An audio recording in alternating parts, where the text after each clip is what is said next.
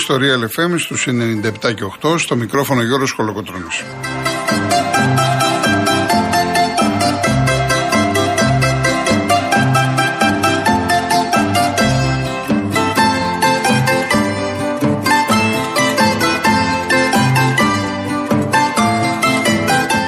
Τηλέφωνο επικοινωνίας 211-200-8200. Επαναλαμβάνω τον αριθμό 211-200-8200. Σήμερα στο τηλεφωνικό κέντρο βρίσκεται η κυρία Ιωάννα Φιλιππή και στη ρύθμιση στο ήχο ο κύριος Αντώνης Μορτάκης.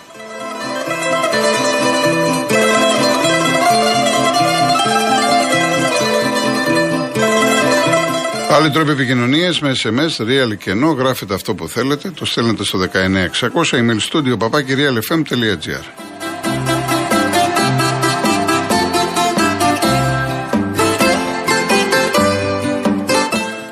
Κυρίε Δεσποινίδε και κύριοι, καλό σας μεσημέρι, καλή εβδομάδα, καλοκαιρινή εβδομάδα και αυτή. Από τη μία είναι καλό να μην έχουμε, ξέρετε, να πάμε σε προσπάθειες και εξέβρεση να ζεσταθούμε, να κάνουμε, να δείξουμε. Απ' την άλλη βέβαια, γενικά αυτές οι καιρικές συνθήκες φτάνουμε προς το τέλος Οκτωβρίου, δεν είναι καλές, σε πάση περιπτώσει Ό,τι είναι θα το αντιμετωπίσουμε. Λοιπόν, η ένατη αγωνιστική ολοκληρώνεται σήμερα με δύο παιχνίδια στις 6 στη Λιβαδιά. Ο Λεβαδιακό υποδέχεται την ΑΕΚ. Μία ΑΕΚ η οποία έχει τέσσερις συνεχόμενες ε, νίκες. Φιλοδοξεί να κάνει την Πέμπτη, να συνεχίσει να κυνηγά τον Παναθναϊκό. Έχει θέμα στο αριστερό μπακ. Ο Μοχαμαντή και ο Χατζή Σαφή είναι τραυματίες. Τώρα πολλά λέγονται το τι θα κάνει ο Αλμίδα. Θα πάει με τρία στόπερ θα βάλει το Ραντόγια με τον Ρότα. Το πιο πιθανό για μένα είναι αυτό. Δεν χρειάζεται να κάνει πάρα πολλές αλλαγές.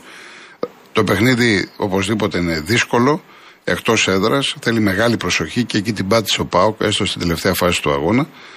Ε, αλλά δεν είναι το παιχνίδι εκείνο το οποίο θα βάλει τόσο πολλά, πολύ δύσκολα στον προπονητή της ΑΕΚ να αλλάξει και τη διάταξη κλπ. Αυτή είναι η προσωπική μου εκτίμηση.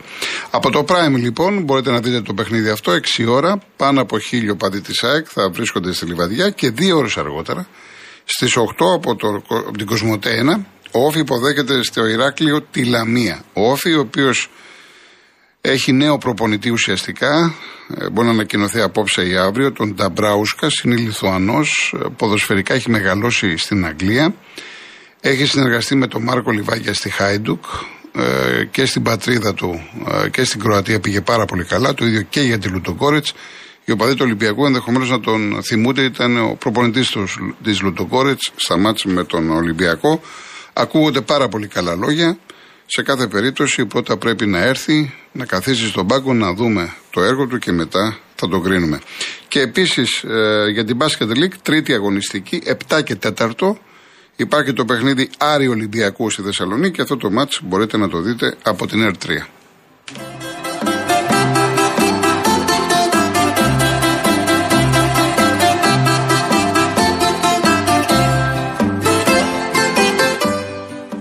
Να δούμε ποιος είναι ο διαγωνισμό αυτής της εβδομάδας. Τέσσερα δώρα. Η κλήρωση την Παρασκευή 28 Οκτωβρίου, το λέω από τώρα κανονικά θα είμαστε μαζί εκπομπή όλη τη εβδομάδα και 28η.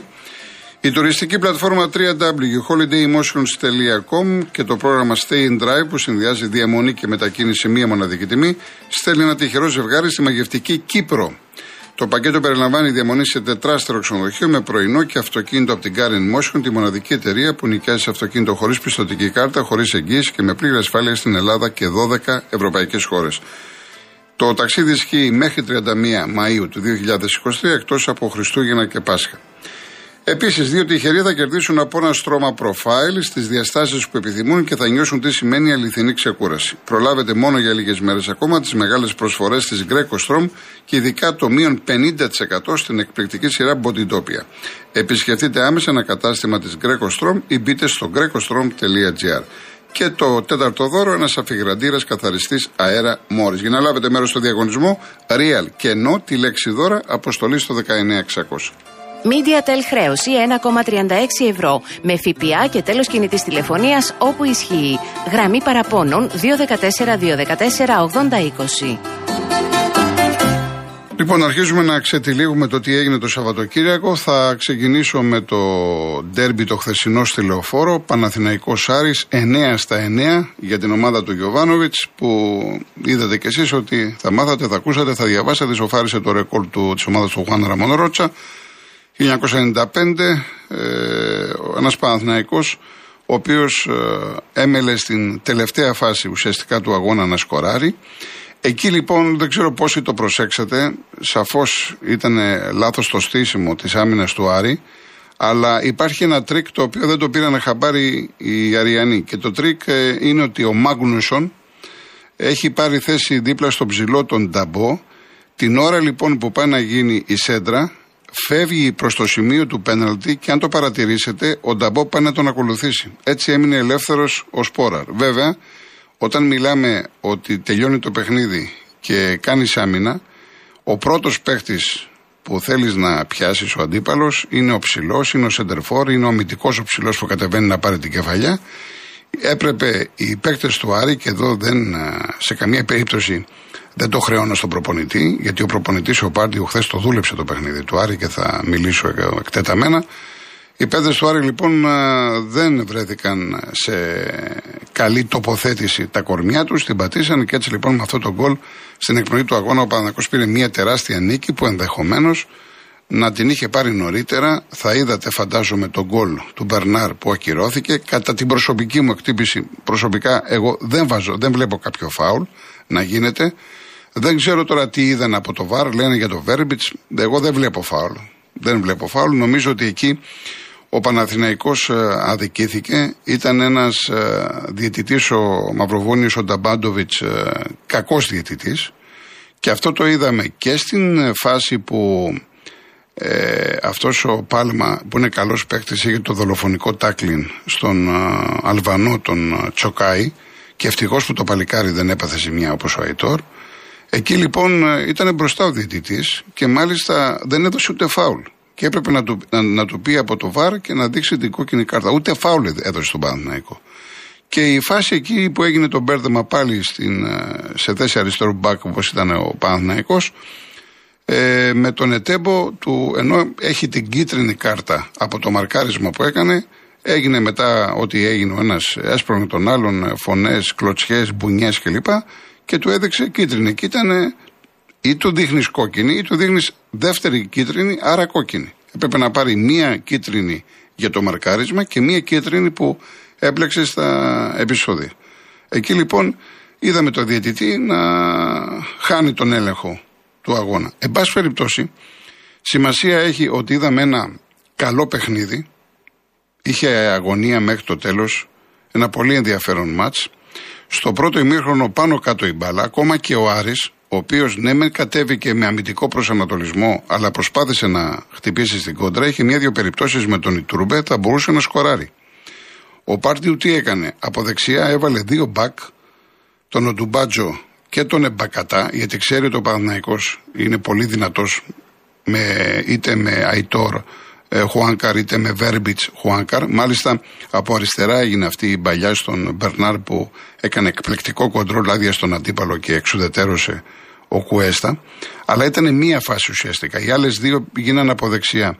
Γενικά ο Παναθηναϊκός είχε θέμα. Βραχικυκλώθηκε από το πολύ καλό στήσιμο του Άρη. Πολύ καλός ο Ετέμπο, ε, ο οποίος κάνει τη διαφορά στον Άρη. Και πιστεύω ότι αυτός θα βελτιωθεί γιατί έλειπε πολύ καιρό. Καλό δίδυμο με τον Ταμπό. Γενικά ένας Άρης ο οποίος βελτιώθηκε πολύ η αμυντική του λειτουργία. Ήταν πολύ πειθαρχημένος και πάρα πολύ σοβαρός. Και καταλαβαίνω την πικρία τους που χάσανε στο τέλος. Έτσι ο Παναθηναϊκός ναι, μεν είχε μία υπεροχή, αλλά πολλές παράλληλες πάσες δεν μπορούσε να βρει χώρους και ο Μπερνάρ είχε θέμα. Έκανε μία-δύο ωραίες ενέργειες, αλλά από εκεί και πέρα τίποτα το ιδιαίτερο. Ο Άρης ο οποίος μάρκαρε ψηλά και μετά το 25-30 σιγά σιγά ε, κατέβηκε προς την περιοχή του, έδωσε περισσότερο γήπεδο στον, στον Παναθηναϊκό.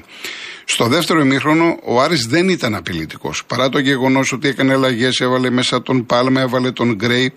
Γενικά ο Παναθηναϊκός έβαλε περισσότερο ένταση στο παιχνίδι του. Ήταν πολύ καλός ο Βέρμπιτς. Ε, ο οποίος ε, είδα ότι ξέρει να παίρνει και θέσεις μέσα στην αντίπαλη περιοχή για να σκοράρει και το έχουμε δει και σε άλλες περιπτώσεις. Είναι καλός παίχτη, θέλει το χρόνο του και τώρα θα τον πάρει λόγω της περίπτωσης του Αϊτόρ. Ε, έκανε βέβαια και ο Γιωβάνοβιτς τις δικές του αλλαγές. Ο Παναθηναϊκός έτρεξε, κέρδισε περισσότερες μονομαχίες, έβαλε περισσότερο, περισσότερα δύσκολα πράγματα στην ομάδα του Άρη. Και επαναλαμβάνω, αν είχε μετρήσει το κανονικό γκολ, ενδεχομένως η εξέλιξη του αγώνα να ήταν πολύ πιο διαφορετική. Αλλά επειδή δεν μέτρησε αυτό το γκολ, ο κόσμος είχε αγωνία. Λογικό ήταν μετά να πανηγυρίζουν όλοι σαν μωρά παιδιά, γιατί ο Παναθηναϊκός έκανε το 9 στα 9. Πάει τώρα στο Βόλο το Σάββατο, θα έχει 5.000 κόσμο. Ε, το κλίμα είναι καλό. Βέβαια, ε, όλοι στεναχωρήθηκαν με τον Αϊτόρ. Μπήκε αλλαγή, έπιασε το γόνατο, τελικά έχει ολική ρήξη χιαστού. Αυτό σημαίνει δεν έχει πειραχτεί ο μηνίσκος, αλλά μένει το λιγότερο έξι μήνες. Θα κάνει χειρουργείο. Αυτό σημαίνει ότι η χρονιά τελείωσε για τον ε, συγκεκριμένο ποδοσφαιριστή που ήταν σημείο αναφοράς για τον Παναθηναϊκό. Πάρα πολύ καλός, επιδραστικός για το παιχνίδι του Παναθηναϊκού, τεράστια προσφορά και μάλιστα Αυτές τις μέρες συζητούσε ο μάνατζερ του για ανανέωση του συμβολέου. Εκτιμώ ότι ο Παναθηναϊκός θα του κάνει τριετή ανανέωση. Από εκεί και πέρα, όσον αφορά για την επόμενη μέρα, ναι, μεν ο Παναθηναϊκός χρειάζεται ακραίο, δεν το συζητάμε, όμως υπάρχει και η λύση του Μπερνάρ. Ναι, μεν ο Μπερνάρ είναι ένας παίκτης που σύμφωνα με τον Γιωβάνοβιτς μπορεί να βοηθήσει στο 8 δεκάρι.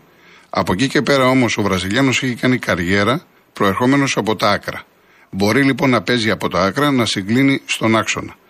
Σε, σε αυτή την περίπτωση και χωρίς μεταγραφές έχεις τον Τσέριν που κάνει αυτά που πρέπει να κάνει, όχι πολλά πράγματα, και έχεις και τον Τσοκάη, τον Αλβανό, που είναι πολύ δυνατό παιχνί, παιδί και νομίζω ότι έχει να δώσει στον Παναθηναϊκό. Όλα αυτά λέμε μέχρι τη διακοπή του πρωταθλήματος. Από εκεί και πέρα τον Ιανουάριο η λογική λέει ότι ένα-δύο παίχτες θα τους πάρει γιατί πλέον έχει πρόβλημα ο Παναθηναϊκός. Δεν βγαίνει όλη η σεζόν χωρίς να ενισχυθεί. Πήρε και αυτόν τον Τρουιγέ που και αυτός ε, έχει μεγάλο πρόβλημα, χάνει όλη τη σεζόν. Οπότε αυτή τη στιγμή είσαι με μείον δύο, με μείον δύο ποδοσφαιριστές. Πάμε στις, ε, στον πρώτο διαφημιστικό και συνεχίζουμε.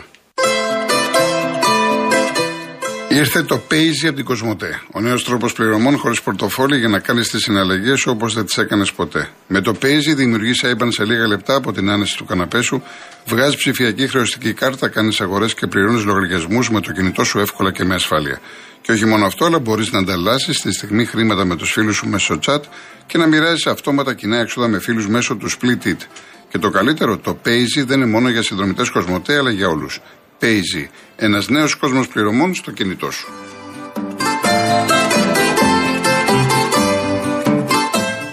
Χαίρομαι για τις ερωτήσεις που μου κάνετε. Απλά και αύριο μέρα είναι γιατί δεν θα προλάβω και πρέπει να μιλήσετε κι εσείς. Τα σημειώνω όμως. Τα σημειώνω και ευχαριστώ πάρα πολύ για την εμπιστοσύνη. Λοιπόν, α, πολλά μπορούσαμε να πούμε για Παναθηναϊκό Άρη. Γιατί ήταν το πιο σημαντικό μάτς. Να πάμε στον Ολυμπιακό, ο οποίος ήταν πολύ σοβαρός στο Αγρίνο, πέρασε για μια άλλη φορά, κερδίζει πάντα στο Αγρίνο. Γενικά στην επαρχία ο Ολυμπιακός δεν έχει πρόβλημα. Ε, πέτυχε ένα εκπληκτικό γκολ ο Μπιέλ. Ο Μπιέλ εμένα δεν μου άρεσε σε όλο το παιχνίδι. Αλλά το γκολ είναι ποίημα. Είναι αυτό που λες να πληρώσει εισιτήριο για να το δω. Δεν είχε ιδιαίτερη αντίσταση από τον Πανετολικό. Ο Αναστασίου επέλεξε να τον περιμένει πολύ πίσω. Δεν μάρκαρε ψηλά. Αυτό είχε σαν αποτέλεσμα ο Ολυμπιακός να μην κουραστεί καθόλου στο χτίσιμο του παιχνιδιού. Στο πρώτο ημίχρονο έπαιρνε την μπάλα ο Χουάνκ και κυρίως την έδινε στο Ρέαπτσουκ. Και κατά διαστήματα πήγαινε δίπλα του ο Χάμες, ο οποίος έχει πολύ μεγάλη ποιότητα, δεν το συζητάμε, και τον βοηθούσε στο πώς θα οργανωθεί καλύτερα το παιχνίδι. Ο Ολυμπιακός είναι πάρα πολύ τυχερός που έχει αυτούς τους δύο ποδοσφαιριστές το Χάμες και το Χουάνκ. Αυτό που επέλεξε ο Αναστασίου είναι να επιτηρεί τον Ενδυλά με τον Κολοβό. Βέβαια, ο Πανατολικό είχε πολλά προβλήματα στο χώρο της επίθεση. Ε, ο Κολοβός έκανε το σεντερφόρ και ουσιαστικά η αποστολή του ήταν να ξουδετερώσει τον Ενδυλά για να μην χτίζει παιχνίδι. Για μένα αυτό από τη μία είναι σωστό να το βλέπεις προπονητικά, από την άλλη όμως άφησες τελείως ελεύθερο το Χουάνκ. Ο Ενδυλά είναι ένας παίκτης που μπορεί να έχει τη μακρινή παλιά. Αντίθετα, ο Χουάνκ είναι ένας παίκτης που έχει πολύ την κάθετη. Εγώ προσωπικά θα, θα κοίταγα περισσότερο τον παίκτη που έχει την κάθετη. Βγάζει πολλές κάθετες, έχει πολλή συμμετοχή. Ο Χουάνκ είναι επιδραστικός στο παιχνίδι του Ολυμπιακού. Και το ίδιο ακριβώς ισχύει για τον Χάμες Ροντρίγκες, ο οποίος όσο περνάει ο καιρός θα είναι καλύτερος. Έτσι λοιπόν ο Ολυμπιακός, ο οποίος Ουσιαστικά στο πρώτο ημίχρονο είχε την πολύ μεγάλη φάση με τον Μπιέλ, εκεί δεν κατάλαβα τι ήθελε να κάνει. Πάσα, τέλος πάντων ευθυνδιάστηκε. Στο δεύτερο ημίχρονο πέτυχε αυτό το πάρα πολύ ωραίο γκολ, το οποίο ήταν όμορφο και σε δημιουργία και σε εκτέλεση και είχε τον απόλυτο έλεγχο. Ο Πανετολικός δεν είχε ούτε τελική. Έτσι λοιπόν στο δεύτερο παιχνίδι που έπαιξε ο Πασχαλάκης ήταν θεατής του αγώνα. Πέτυχε μετά και ένα πάρα πολύ ωραίο γκολ ο Βαλμπουένα.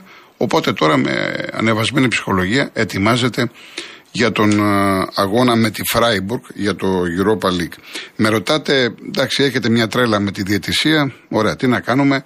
Δεν θα το έδινα αυτό που λέτε πέναλτι του Ρέαμτσουκ. Ναι, μεν υπάρχει επαφή με τα χέρια με τον παίχτη του Πανετολικού, αλλά δεν συνιστά αυτή η επαφή σπρόξιμο ανατροπή. Δεν είναι πέναλτι. Το ίδιο ισχύει, Χρήστο μου, που μου έχει στείλει 18 μηνύματα για, την, για τον Παπασταθόπουλο.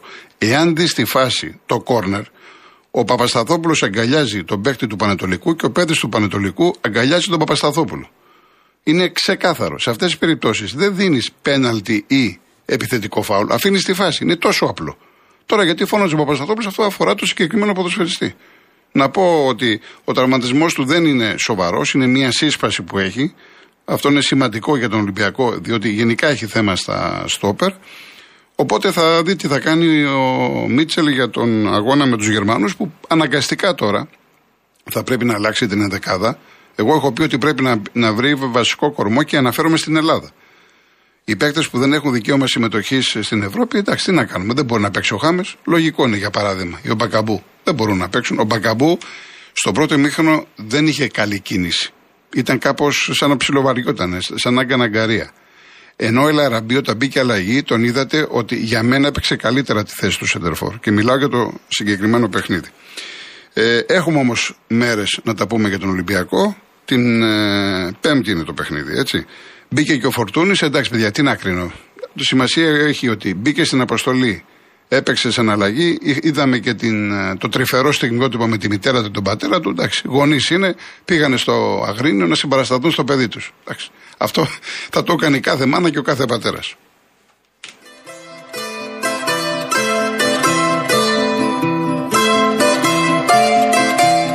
Στο Πάο Καστέρας 2-2 η εικόνα, η συνολική, γιατί αν πάρουμε ας πούμε μετά το 70 που κουράστηκε ο Αστέρας, ο Πάοκ θα μπορούσε να έχει σοβαρήσει νωρίτερα και όχι στο τέλος με τον Ολιβέρα και να κάνει και το 3-2. Αλλά η εικόνα η συνολική νομίζω ότι αδικεί την ομάδα του Αστέρα. Ο Πάοκ ναι μεν είχε τα σοβαρά προβλήματα με τους τραυματισμούς του Τσαούσι και του Λίρατζι, είναι περίπου 1,5 μήνα έξω. Είναι σοβαροί, σοβαρές οι απώλειες για τη συνέχεια. Είχε τον Ελκαντουρί που βγήκε γιατί φοβηθήκανε μήπω πάτε ζημιά, είχε και τον Ζήφκοβιτ. Αυτά είναι σοβαρά θέματα. Από την άλλη όμως, να πούμε ότι ο Αστέρας ε, δεν έπαιξαν εννέα ποδοσφαιριστές. Ο Αστέρας ήταν από αγώνα κυπέλου με τον Ατρόμητο που πήγε στην παράταση 120 λεπτά. Οπότε καταλαβαίνετε ότι ο, η ομάδα της Τρίπολης είχε μεγαλύτερα προβλήματα. Και παρόλα αυτά προηγήθηκε 2-0. Και κατά διαστήματα έπαιξε πάρα πολύ ωραίο ποδόσφαιρο, μυαλωμένο ποδόσφαιρο. Είχε τον έλεγχο, άλλαζε ωραία την μπάλα. Ήταν ωραία εμφάνιση του Αστέρα Τρίπολης. Καμία σχέση με την ομάδα που είδαμε π.χ. στη λεωφόρο με τον Παναθηναϊκό.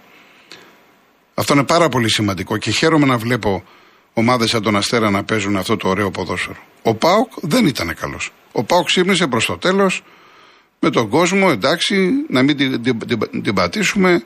Είχε μείωσε, έβαλε αυτό το 2-2, αλλά δεν μπορείς να κερδίζεις τον Ολυμπιακό. Δεν έχει σημασία όπως τον κέρδισες. Κέρδισες όμως. Να, να παίζεις με τον Αστέρα, να έχεις 20.000 κόσμο και να παρουσιάζεις αυτή την εικόνα. Και εν πάση περιπτώσει, δεν μπορεί, ας πούμε, με τον Ολυμπιακό θέλεις π.χ. τον Αυγούστο, τον θέλεις, γιατί θα παίξεις πιο πίσω και θα βγεις κυρίως στην κόντρα. Όταν ξέρεις όμως ότι θα έχεις απέναντί σου μια άμυνα η οποία θα είναι πιο κλειστή και θέλει και την κάθετη, ο Αυγούστο δεν μπορεί να παίξει τέτοιο ε, ποδόσφαιρο. Πρέπει και εσύ, κύριε Λουτσέσκου, να ανακατέψεις λίγο την τράπουλα. Και επιτέλους, δώσε ευκαιρίες σε αυτόν τον Κωνσταντέλια. Δώσε ευκαιρίες γιατί το παλικάρι ξέρει την μπάλα.